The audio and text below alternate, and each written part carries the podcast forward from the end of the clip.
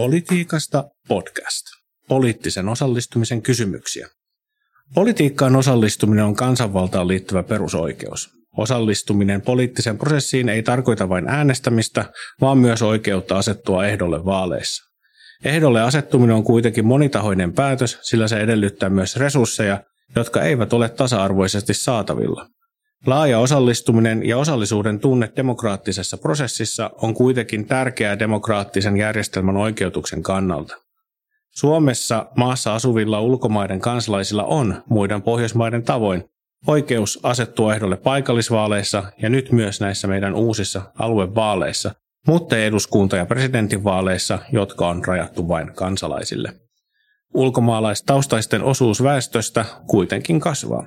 Demokraattiseen prosessiin osallistuminen voi kuitenkin olla vaikeaa ulkomaalaistaustaiselle, jolta puuttuu poliittisessa kampanjoinnissa tärkeitä sosiaalisia verkostoja ja sosiaalista pääomaa. Kyse siis ei välttämättä ole osallistumisen halun puutteesta, vaan esteistä osallistumisen tiellä. Tutkimuksen mukaan poliittinen kiinnittyminen maahanmuuttajien uudessa kotimaassa kuitenkin edistäisi maahanmuuttajien kotoutumista niin ryhmänä kuin yksilönäkin. Tämän politiikasta podcastin vieraana on juuri tästä aiheesta vuonna 2021 väitellyt Tampereen yliopiston politiikan tutkimuksen tutkijatohtori Josefina Sipinen. Josefina on tällä hetkellä mukana muun muassa nuorten kansalaispätevyyttä tutkivassa Suomen Akatemian rahoittamassa Education, Political Efficacy and Informed Citizenship eli EPIC-tutkimushankkeessa, jonka johtaja Elina Kestilä-Kekkonen oli vieraana politiikasta podcastissa marraskuussa 2021. Josefina on myös mukana Helsingin yliopiston Suomen Akatemian rahoittamassa tutkimushankkeessa Intracomp eli Intraparty Competition, jonka tarkoituksena on tutkia puolueiden sisäistä kilpailua. Lisäksi Josefina kirjoittaa kunnallisalan kehittämissäätiön rahoituksella raporttia koskien viime kesän koronan varjossa järjestetyistä kuntavaaleista. Tältä pohjalta tässä podcastissa keskustelemme siis poliittisesta osallistumisesta ja sen mahdollisuuksista ja esteistä. Tähän keskusteluun meidät johdattelen siis minä, Politiikasta lehden vastaava päätoimittaja Mikko Poutanen. Ja mennään siis suoraan asiaan, eli tervetuloa Politiikasta podcastiin sekä kuulijat että Josefiina. Kiitos. Palataan tähän alkuun tuohon väitöskirjaasi.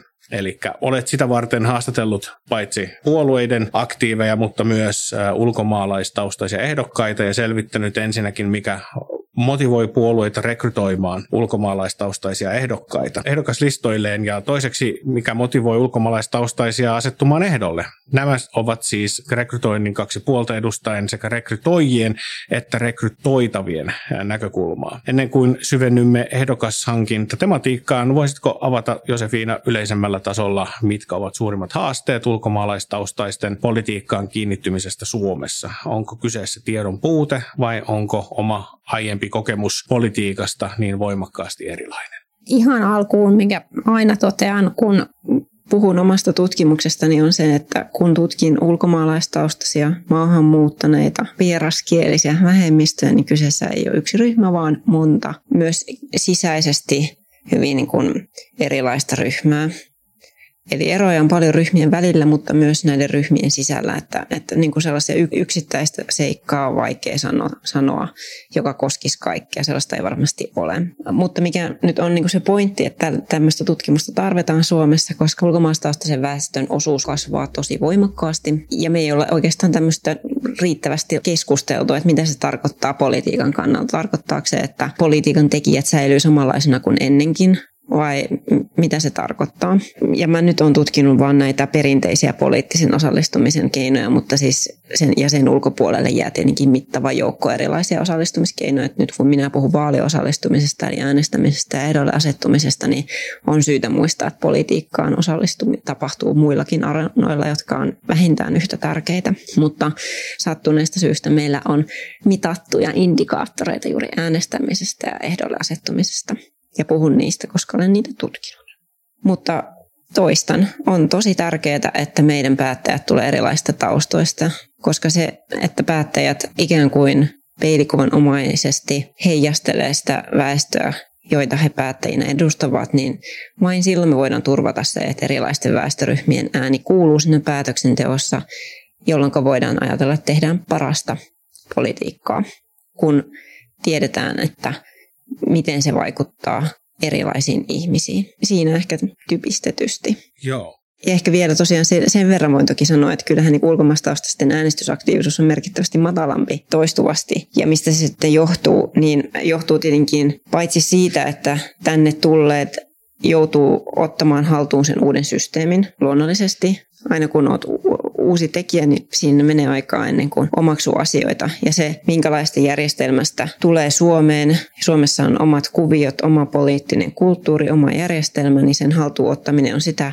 helpompaa, mitä samankaltaisemmasta järjestelmästä tulee ja kenties sitä vaikeampaa, mitä erilaisemmasta järjestelmästä tulee, mutta ei se nyt tietenkään ihan näinkään yksinkertaista ole. Toisille se on helpompaa, toisille vaikeampaa. Ihmisillä on kokemusta politiikasta eri lailla, kokemusta siitä, että mitä seurauksia poliittisella osallistumisella on, Toisilla on kokemusta siitä, kuinka poliittinen aktiivisuus voi johtaa poliittisen tai uskonnollisen vainon kohteeksi joutumisen. Se on ihan erilaista ajatella äänestävänsä Suomessa, jos poliittinen aktiivisuus on tarkoittanut vainon kohteeksi joutumista siellä lähtömaassa mutta myös sitä, että kuinka vastaanottavainen suomalainen yhteiskunta on, että voidaan ajatella, että yksilöillä on tätä omaa pääomaa, tätä tiedollista pääomaa ja kykyä omaksua uutta tietoa.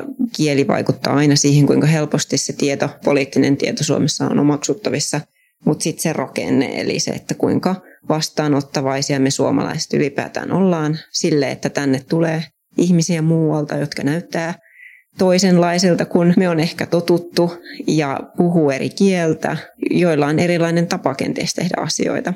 Kuinka suvaitsevaisia me ollaan tällaisille asioille vaikuttaa siihen, kuinka helposti nämä ihmiset pääsee mukaan ja miten otetaan mukaan nämä meidän poliittiset organisaatiot, poliittiset puolueet, niillä on pitkä historia. Se, että organisaation jäsen, jäsenten koostumus ikään kuin muuttuu, se tapahtuu hitaasti.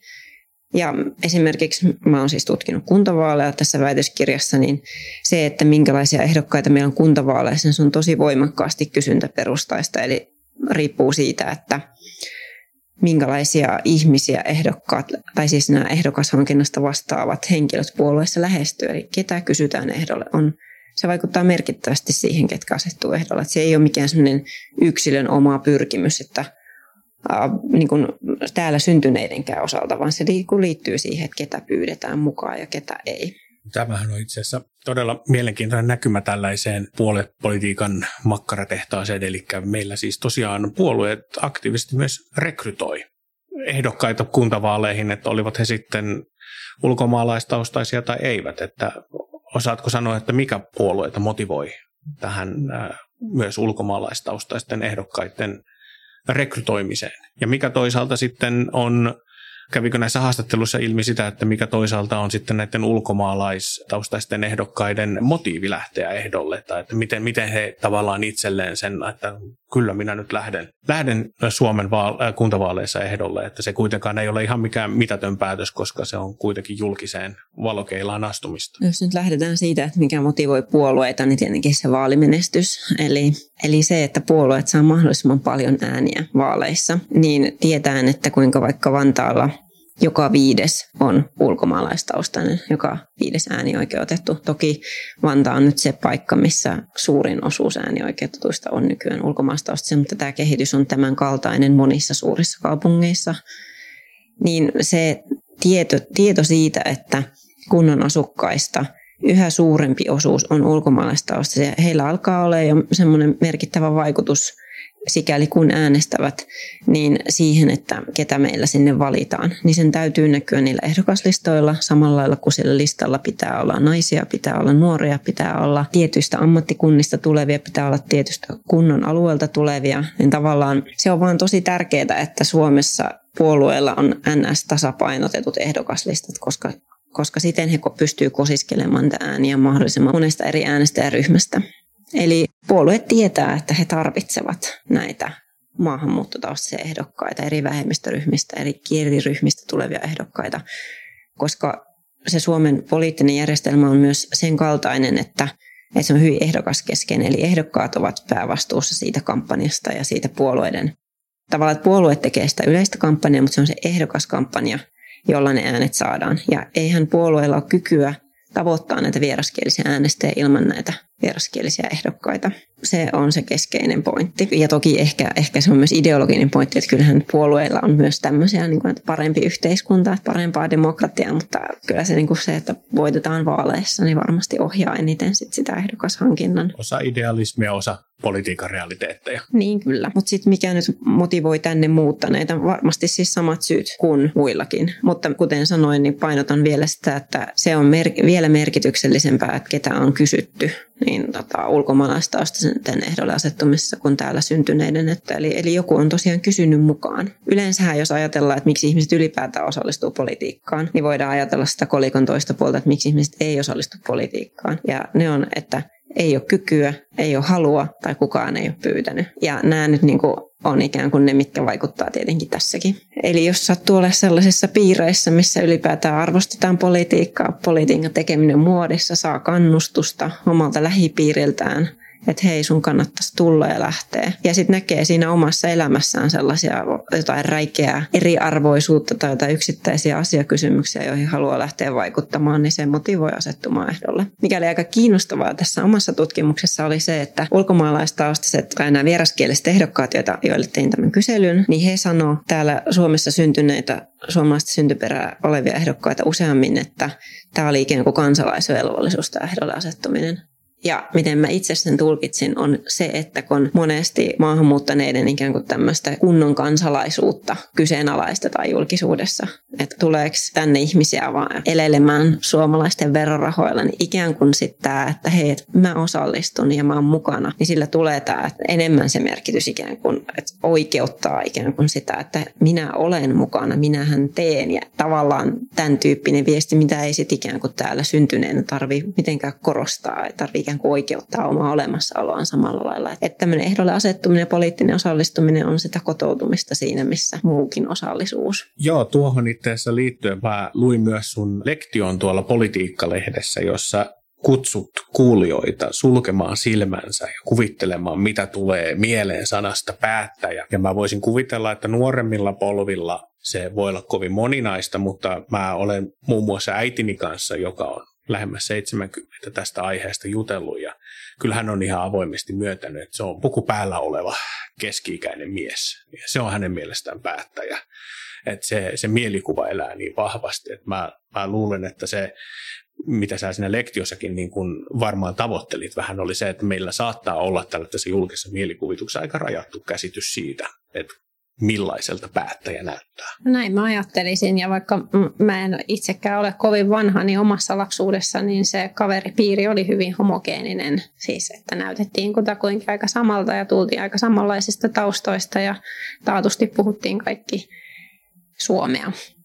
Että tota, poikkeuksia oli, mutta ne oli aika harvassa ja tiedän, että omassa kotikaupungissa Itä-Suomessa tai lapsuuden kotikaupungissa, niin se, sekin, se kuva on muuttunut merkittävästi 30 vuodessa, kymmenessäkin vuodessa. Sen moninaisuuden pitäisi näkyä kaikkialla yhteiskunnassa, myös päättäjissä. Se on kyllä mielestäni juuri noin. Tutkimuksen tuloksissa kerrot esimerkiksi myös, että poliittinen kiinnittyminen Suomessa vaihtelee suuresti eri etnisten vähemmistöryhmien välillä. Voitko vähän avata näitä syitä tässä taustalla, miksi se on niin erilaista eri vähemmistöjen välillä. Jos ajatellaan, että voidaan käyttää vaikka tällaista käsitettä kuin poliittinen mahdollisuusrakenne, ja nyt ajatellaan nyt kuntavaaleja. Kuntavaalit on ylipäätään hyvin erilaiset vaalit jokaisessa kunnassa. Ne on tosi erilaiset vaalit isoissa kaupungeissa, missä ehdokkaiden pitää käyttää enemmän rahaa, missä ylipäätään sen näkyvyyden saaminen ei tunneta kaikkia naapureita ja tuttuja, toisin kuin pienissä kunnissa. Ne on aivan erilaiset vaalit ylipäätään, että kuinka paljon niin kuin ihmisten pitää panostaa siihen kampanjointiin. Ja me tiedetään, että Suomessa tämä ulkomaalaistaustainen väestö on keskittynyt näihin pääkaupunkiseudun kaupunkeihin, eteläisen Suomen suurimpiin kaupunkeihin niin heillä ikään kuin on vähän eriarvoiset mahdollisuudet sitäkin näkökulmasta. Eli kyllä se, niin kuin se aliedustus, mikä me nähdään, että miksi meillä on niin merkittävästi vähemmän ulkomaalaistaustaisia ehdokkaita ja ulkomaalaistaustaisia päättäjiä suhteessa siihen, mikä on heidän osuutensa äänioikeutetuista liittyy siis tähän keskittymiseen näihin suuriin kaupunkeihin, missä on vaikeampi päästä läpi. Eli se näkyy siinä. Mutta tota, myös sit siinä, että mihin niin eri ryhmät on keskittyneitä, missä määrin on mahdollista saada tietoa politiikasta omalla äidinkielellä, missä yhteisössä on mahdollista niin tietää, että tässä yhteisössä on tai on ylipäätään tunne yhteisöstä ja kuulumisesta yhteisöön. Tämä vaihtelee eri ryhmissä. Koen koe, että on, niin kuin merk- että on niin oma identiteetin kannalta merkityksellistä. Minä olen osa tätä väestöryhmää. Minä olen tekemisissä toisten samaan ryhmään, vähemmistöryhmään kuuluvien ihmisten kanssa. Meillä on yhteisiä intressejä, joiden tulisi olla edustettuina päätöksenteossa. Jos ei ole tämmöistä tunnetta, vähemmistöidentiteettiä, niin ei se silloin tämän tyyppiset ajatukset ei ikään kuin ohjaa sitä poliittista käyttäytymistäkään. Sitten se on niin kuin muunlaiset seikat, jotka vaikuttavat, sellaiset yleiset seikat, mitkä ylipäätään vaikuttaa siihen osallistumiseen. Syrjintä, eri ryhmät.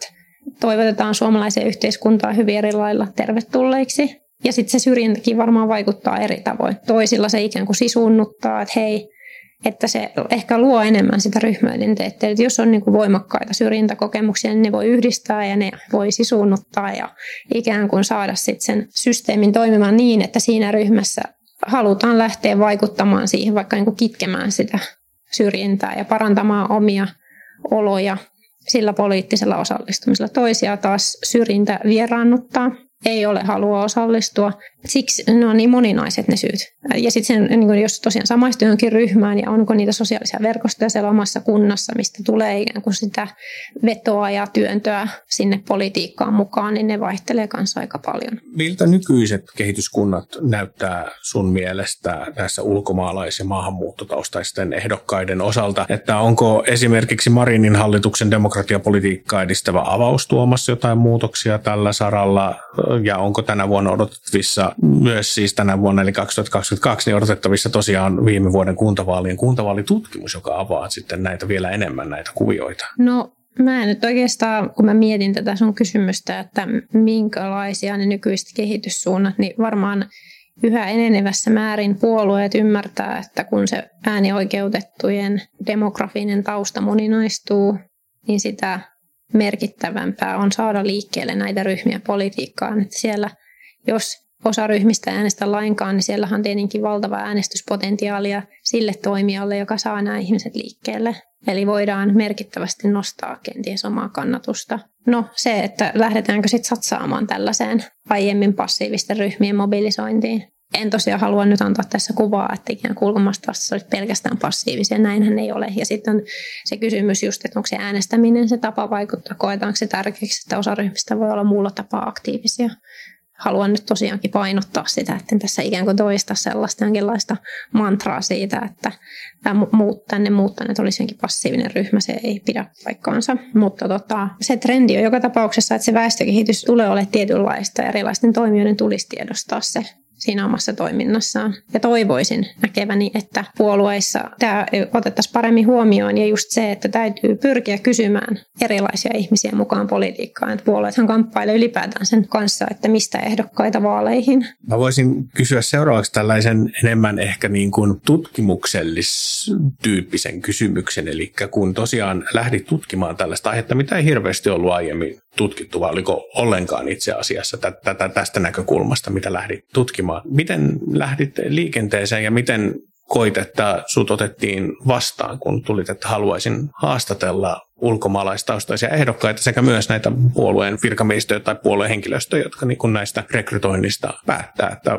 millainen vastaanotto tutkijalle on tällaisessa tilanteessa. Mun täytyy sanoa, että poliitikkojen kanssa on äärimmäisen miellyttävä keskustella, että se, siinä ei ollut mitenkään ei ollut siinä mielessä, kun ajatellaan, että, että osa maahanmuuttaneista, erityisesti pakolaisina tai turvapaikanhakijoina Suomeen tulleista, niin he on ihan eri lailla haavoittuvassa asemassa kuin tämä päättäjien joukko, jota minä tutkin, että mun ei tavallaan tarvinnut siinä mielessä sitä miettiä, että, että nämä mun haastateltavathan osa oli ihan piinkovia poliitikkoja, heillä oli niin kuin sitä kykyä ja halua keskustella tästä aiheesta, että siltä osin tämä oli mulle tutkijana tietenkin ihan helppoa. Ja Suomessa päättäjien tavoittaminen tutkimukseen on vielä toistaiseksi paljon helpompaa kuin monissa muissa maissa. Mutta tota, kyllä mä niin näin, että kysyntää oli kovasti ja tarvetta on ja mulle on myös viestitty tosiaan siitä, että tämä on tärkeä aihe ja tarvitaan tietoa lisää. Ja olen päässyt tästä moneen otteeseen puhumaankin. Että kyllä ihan, se oli mulle tosi motivoivaa ja tämä aiheena mulle tärkeä. Enemmän pitäisi tehdä sellaista yhteistyötä, että, että minäkin tutkijana niin pohtisin tutkittavien kanssa niitä tutkimuskysymyksiä ennen kuin mä ikään kuin NS tutkijan norsunluutornissa niin pohdiskelen näitä kysymyksiä, vaan enemmän pitäisi tosiaan tehdä sitä, että miettii sitä tutkimuskysymyksiä tutkimusasetelmaa, haastattelurunkoja ikään kuin ne tutkittavien kanssa vielä yhdessä, että silloin tulee niitä merkityksellisempiä juttuja. Että toivoisin myös näkeväni tutkijoita erilaisista taustoista, että toistaiseksi sitä, sekin on semmoinen keskeinen asia, että, että kuinka paljon meillä tutkimusta tekee tietystä asemasta tulevat tutkijat, että paitsi että päättäjät pitäisi olla moninaisia, niin tutkijatkin. Sehän vaikuttaa meidän tutkimusintresseisiin keskeisesti, että mitä me lähdetään tutkimaan, mitä me nostetaan esille ja syötet ikään kuin tätä meidän tutkittua tietoa sinne päätöksentekoon ja no, ikään kuin sitä nostetaan asioita agendalle. Eli siinä mielessä tietenkin tarvittaisiin tänne tutkijoidenkin joukkoon sitä moninaisuutta. Mitä tavallaan valtaväestön edustajana en nyt tässä siis edusta, mutta toivoisin näkeväni enemmän. No toi on kyllä oikein hyvä huomio, että tässä ollaan siis monella eri tasolla toimitaan sen suhteen, että missä sitä moninaisuutta, että tietysti voisi tätä sun lektion pointtia, että sulje silmäsiä, miltä näyttää tutkija soveltaa sitten, että kun saatellaan, että ketkä yleensä on puhumassa esimerkiksi televisiossa vaalien alla, niin tota, kyllä siinä niin tietysti valtaväestöhän siinä on painotettuna. Ehkä joskus tulevaisuudessa sielläkin näkyy moninaisempia kasvoja. Mutta siirrytään sitten näihin sun nykyisiin tutkimuskuvioihin, eli olet tosiaan mukana tässä kansalaispätevyyttä tutkivassa EPIC-tutkimushankkeessa, niin voisitko valottaa hieman kuulijoille, että millainen rooli tutkijatohtorilla on tällaisessa isommassa tutkimushankkeessa? Ja miten oma osuutesi, tai mihin tässä kansalaispätevyydessä niin oma osuutesi tutkimuksessa keskittyy, kun tietysti hirveän usein ihmiset ajattelee, että no tutkijat tutkii näitä omia juttujansa ja, ja sitten suunnilleen muistan, kun meillä oli jonkin aikaa sitten tämä Kysy politiikasta artikkeli, jossa ihan viattomasti oli kysytty, että sitten kun on väitellyt, niin nimitetäänkö sitten professoriksi? Ja siihen sitten piti vastata, että ei se ehkä ihan niin onnistu.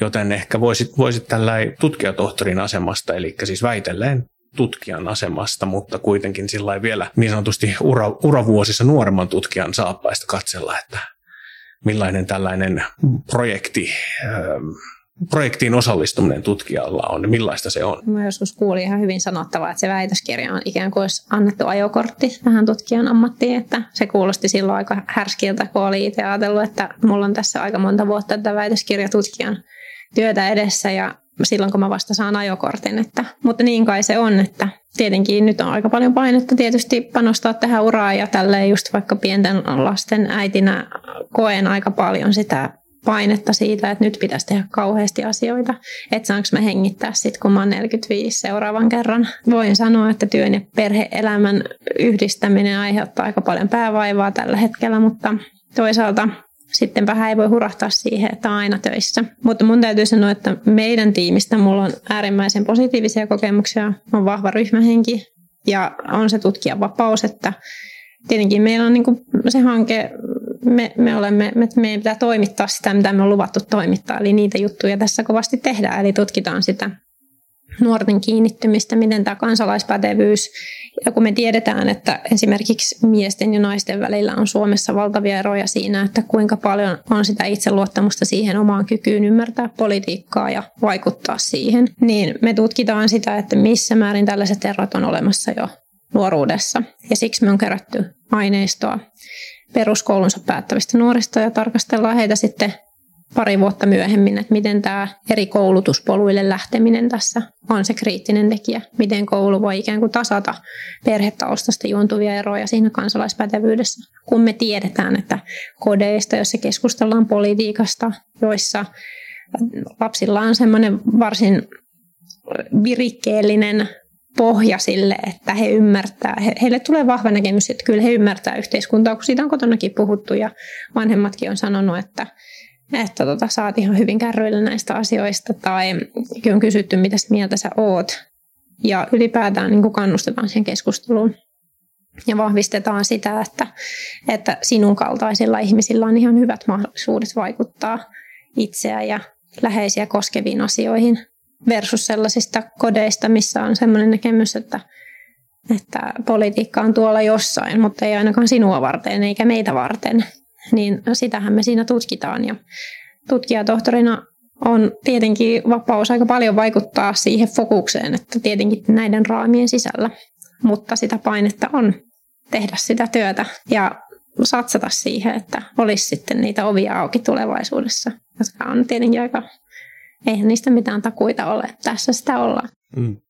Se on kyllä tämä itsekin viittasit tuossa yhdessä vaiheessa tähän Norsunluutorniin ja täällä tosiaan nauhoitamme tätä podcastia Tampereen yliopiston tiloissa, jossa käsittääkseni Norsunluuta on kyllä kovin vähän rakenteissa käytetty, mutta toi on kyllä mun mielestä oikein hyvä pointti siis sillä, että kun tutkimusprojekti sille haetaan rahoitusta ja sitten kun se rahoitus vieläpä saadaan, niin, niin, niin kyllä siinä on tarvinnut tehdä tiettyjä lupauksia, että mitä tämä tutkimus saa aikaan ja mitä se tuottaa. Tuo haluankin kommentoida. Me just saatiin yksi kieltäinen rahoitushakemus ja siinä just oli vertailtu pistemääriä toiseen hakemukseen ja todettiin tosiaan, että se toinen sitä rahoitettiin muun muassa siksi, että se oli kunnianhimoisempi, kun me ajateltiin, että nyt meidän täytyy tehdä semmoinen kunnianhimoinen, mutta realistinen, että mitä tällä rahalla oikeasti voi tehdä tosi hyvin, ja ajateltiin, että tähän on nyt satsattu, mutta se ei ollut riittävän kunnianhimoinen, eli se on sitä tasapainoilua niiden hyvien lupausten, ja sitten se, että nyt on luvattu aika paljon, että että sen ikään kuin pystyisi tekemään työpäivässä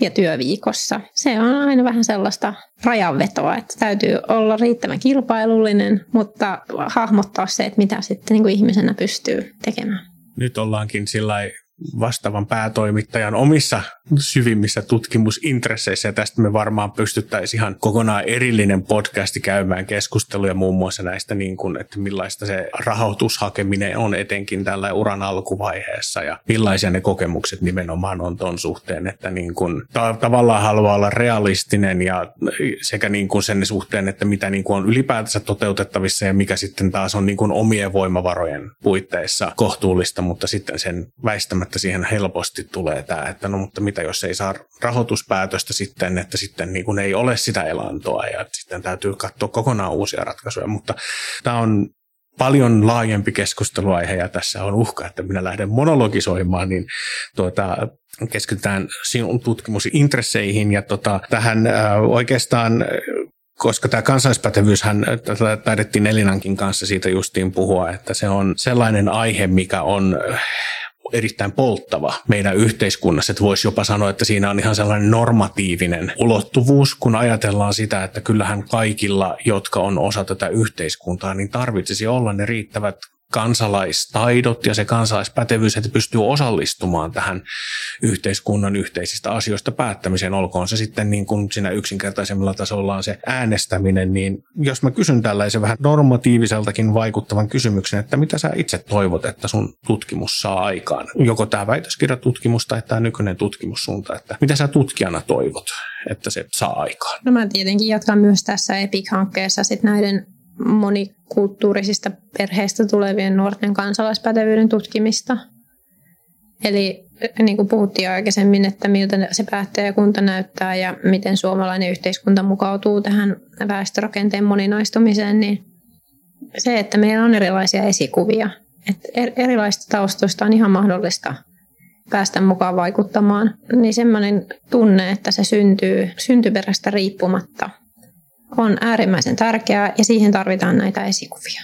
Ja mä haluan niin pitää tätä asiaa pinnalla. Ehkä tutkijana on, se on se mun tavoite. Mä tuotan tutkittua tietoa erilaisilla mittareilla tarkasteltuina ikään kuin, että voidaan kiistottomasti osoittaa, että näin se on ja toimenpiteitä tarvitaan, että pitää sitä asiaa pinnalla. Ja ihan niin toiveena tietysti mahdollisimman pitkällä tähtäimellä keskustella näistä asioista. Toivoisin olevani haastateltavan tässä myös 20 vuoden kuluttua ja katsotaan sitten, että miten tämä miten Suomi on muuttunut ja mitä on tutkijana tullut tutkittua ja saatu aikaiseksi. Ja kuin sitten voisi pohtia pidemmällä aikavälillä, että onnistuinko niin kuin antamaan panokseni tähän keskusteluun. Toivottavasti ehkä myös muihinkin, mutta tällä hetkellä tämä aihe on nyt ajankohtainen. Toi on ihan hauska ajatus sillä, että kiinnittäisi nyt jo sinne 20 vuoden päähän vielä politiikasta podcast. Että politiikasta tänä vuonna täyttää 10 vuotta, niin se olisi sitten politiikasta 30 vuotisjuhlavuosi. Että sillä ajatellaan, että kuinka pitkä ura meillä sitten siinä saattaakin olla parhaassa tapauksessa takanamme. Mä myös sanoisin, että toi on niin kuin yhteiskuntatieteille ehkä tyypillisempi juuri se, että voidaan sanoa, että tässähän on ihan tällaista niin kuin yhteiskunnallisesti tärkeitä tavoitteita, jotka ei välttämättä esimerkiksi muutu tällaiseksi vaikkapa teknologiseksi innovaatioksi. Ja se joskus tietysti on yhteiskuntatieteissä aiheuttanut sellaisen, että, että, niin kuin, että ikään kuin tässä oltaisiin jonkin puolella demokratian puolella. Ehkä ainakin minun omasta näkökulmasta, niin monet politiikan tutkijat, just niin kuin sanoit, että korostetaan sitä moninaisuutta ja sitä moniäänisyyttä ja sitä tehdään, saadaan parempaa päätöksentekoa sitä kautta aikaiseksi. Mä vielä voisin kysyä tuosta sun toisesta tutkimushankkeesta, jossa olet mukana, eli tämä Intracom-hanke, joka siis liittyy puolueiden sisäiseen kilpailuun ja siinä vaikutetaan kyllä olevan niin sanotusti puoluetutkimuksen kovassa ytimessä. Voisitko hieman valottaa tämän tutkimushankkeen taustoja ja mitä siinä teet? No joo, Ousa von Schulz, professori tuolta Helsingin yliopistosta, pyysi minua mukaan tähän hänen johtamaansa hankkeeseen ihan siitä syystä, että tavallaan mullahan on niin kuin erityisryhmänä tässä väitöstutkimuksessa nämä maahanmuuttaneet, mutta toisaaltahan se mun tutkimus on sitä puolueen sitä niin kuin ehdolle asettamasta, miten puolueet kilpailee äänistä, miksi meillä on sellaisia edustajia kuin meillä on. Tavallaan tämän dynamiikan valottamista myös yleisellä tasolla. Siinä on aika iso osa siitä väitöskirjasta. Ihan keskustellaan siitä puolueiden ehdokaskysynnästä ja ehdokkaiden tarjonnasta ja tällaisista yleisistä ulottuvuuksista. Ja sitten on kyllä niin tutkinut ja nyt tässä esimerkiksi tässä kunnallisalan kehittämissäätiön rahoittamassa tulevaisuuden kuntapäättäjät hankkeessa kirjoitan nyt semmoista raporttia näistä viime vaaleista, myös ihan näistä samoista kysymyksistä, että mikä motivoi asettumaan ehdolle, miksi ei ehdolle. Et, et se, si, siinä meillä on tulossa myös ihan kiinnostavaa uutta tutkimusaineistoa siltä osin, että ketä on ylipäätään kysytty ehdolle ja miksi ihmiset sitten ei asetu ehdolle. Eli sekin on ihan tärkeää tietoa. Siinä hankkeessa siis tässä Intrakompissa tutkitaan yleisesti, jos nyt tälle yleisesti sanotaan, kun monen tutkijan voimin sitä, että miksi meillä on sellaisia edustajia kuin meillä on. Ja omassa tutkimuksessa pohdin sitä sitten moninaisuuden näkökulmasta. Otetaan tähän loppuun siis vielä tällainen oma kysymys, jota mä oon näissä politiikassa podcasteissa halunnut aina kysyä haastateltavalta. Että, eli saat siis keksiä oman kysymyksen, johon saat myös itse vastata. Mitä siis toivoisit, Josefina, että sinulta joskus esimerkiksi mediassa kysyttäisiin omaan tutkimukseesi liittyen tai näihin tutkimusprojekteihin liittyen tai vaikkapa laajemmin yliopistoon tai tutkimukseen liittyen, että mikä on sellainen kysymys, minkä niin kuin toivoisit, että se useammin esitettäisiin sinulle? Kyllä mä aina toivon, että multa kysytään sitä, että mitä merkitystä tällä kaikella on, että mä pääsen sanomaan silleen mahdollisimman tiiviisti pähkinänkuoressa, että tästä syystä me tehdään tätä, mitä me tehdään. Että se ikään kuin jäisi kaiken muun alle. Että tässäkin haastattelussa mä olen yrittänyt tuoda esiin, että mun tutkimusta ohjaa se tärkeä tavoite, että meillä olisi tämä parempi yhteiskunta ja toimivampi demokratia ja ikään kuin, että, että se pidetään aina mielessä sitten, että siihen sitä rahaa haetaan ja toivottavasti saadaan ja se ikään kuin ohjaa tätä omaa toimintaa. Ja tietysti, niin kuin, että, että, että jos mediakin haastattelee, niin että sillä tavalla, että pääsee kertomaan siitä, että mä pidän tätä työtä kauhean tärkeänä ja toivoisin muidenkin pitävän tutkittua tietoa arvossa. Että ikään kuin aina pääsis siitä näkökulmasta kertomaan, kuinka tärkeä se tutkittu tieto on. Tämä on kyllä sellainen näkemys, mihin tällä yleistajuista tiedejulkaisua päätoimittavana on niin erittäin helppo yhtyä. Tähän on varmaan meidän hyvä lopettaa. Kiitos siis Josefina Sipinen, että tulit mukaan tähän poliittisen osallistumisen kysymyksiä pohtineeseen politiikasta podcastiin. Kiitos kutsusta ja siitä, että sain olla mukaan. Ei muuta kuin ottakaa siis kaikki kuulijat seurantaan politiikasta podcastit SoundCloudissa ja seuratkaa niin Intracomp kuin Epic-hankkeen löydöksiä, kun niitä alkaa tulemaan. Näistä saa tietoa varmasti sekä hankkeiden kotisivuilta, mutta myös ottamalla hankkeiden tutkijoita, kuten Josefinan seurantaan sosiaalisessa mediassa. Tämä siis oli poliittista osallistumista käsittelevä Politiikasta podcast ja minä olen Politiikasta lehden vastaava päätoimittaja Mikko Poutanen. Kiitos kaikille.